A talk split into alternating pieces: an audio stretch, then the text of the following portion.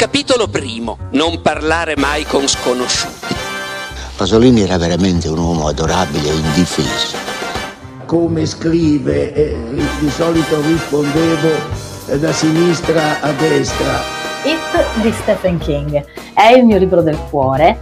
Volevo dirle, ma d'inverno, quelle anatre, dove diavolo finisco? La padrona di casa l'ha condotto di invitato in invitato fino a Maria Blini.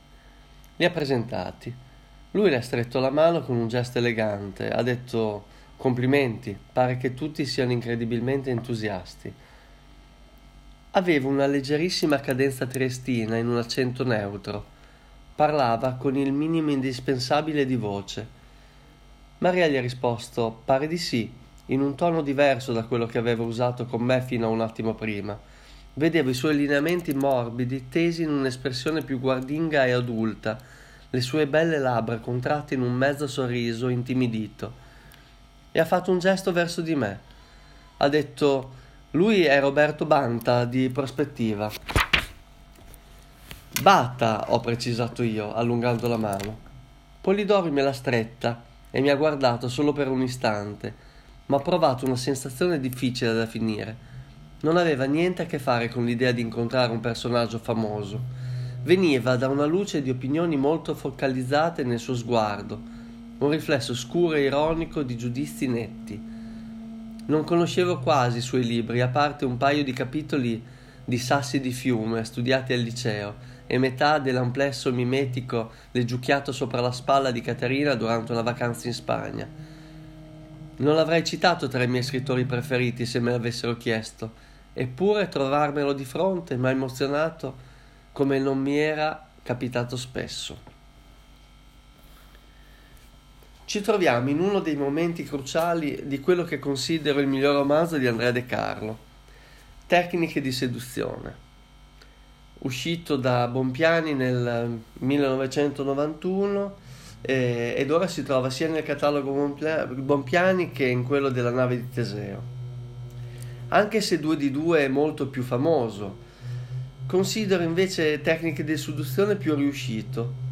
Mantiene tutte le caratteristiche dello stile di Andrea De Carlo, che era piaciuto tanto al suo romanzo di esordio, a, proprio a Italo Calvino. Treno di panna era il titolo di quel romanzo e Calvino se ne innamorò eh, pubblic- facendolo pubblicare per eh, Inaudi. Rispetto a quel romanzo e ad altri, la trama di questo Tecniche di seduzione è avvincente e sorprendente.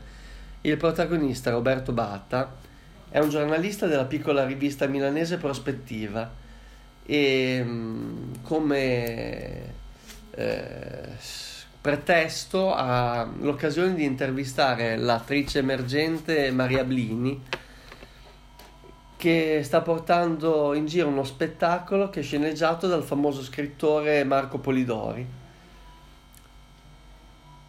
Marco sarà invitato al ricevimento post spettacolo e avrà modo di conoscere il celebre scrittore. Questo incontro gli incambierà la vita perché si trasferirà, trasferirà a Roma da Milano e davvero gli succederanno tantissime cose.